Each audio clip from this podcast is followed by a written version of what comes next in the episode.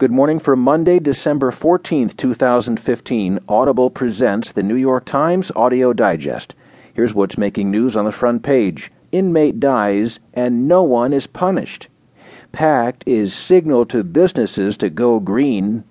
And a climate deal, six fateful years in the making.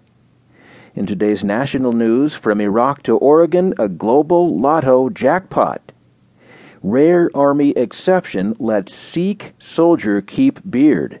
And tuberculosis exposure investigated at hospital. In today's business headlines, Denver waiting for Fed to act on interest rates.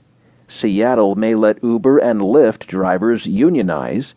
And Volkswagen sowed seeds of forceful ambition under previous leaders. There will be more business stories, more national and world news, a roundup from the sports page, and New York Times columnist Paul Krugman. Now, as selected by the editors of the New York Times, here are the stories on today's front page. The top stories written from Dannemora, New York. Inmate dies and no one is punished. Reported by Michael Winerip and Michael Schwirtz.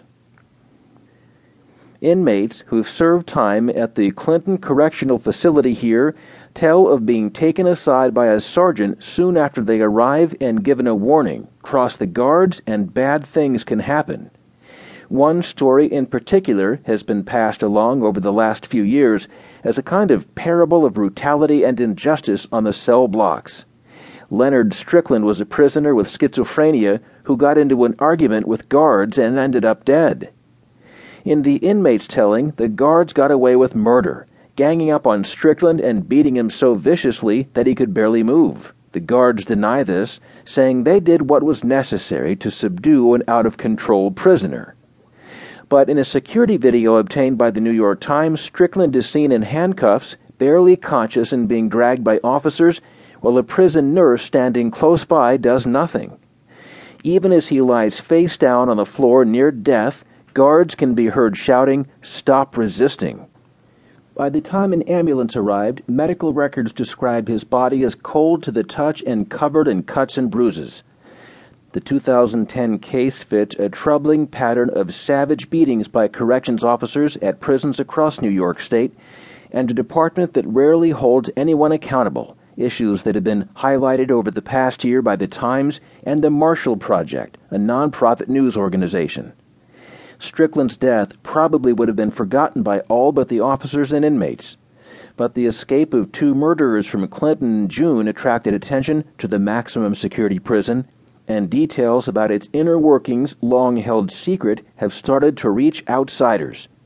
Investigations by the Times uncovered the serious security lapses that made the escape possible, as well as beatings by guards during the interrogations that followed. State officials have said they're investigating the abuse claims, but there is little to indicate any results will come of it. Officials with the state police and the local district attorney's office could not recall the last time charges had been brought against an officer at Clinton for excessive force, if ever, though inmates have filed scores of brutality lawsuits in recent years. In the Strickland case, the police and the district attorney concluded there had been no criminal wrongdoing. A Corrections Department spokesman said officials could not comment on the Strickland case because of the pending litigation, and the acting commissioner, Anthony Annucci, declined a request for an interview.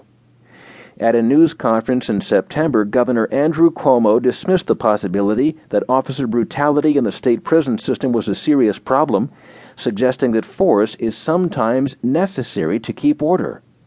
They have to make sure they get a certain amount of respect in the job, otherwise, they get hurt, Cuomo said.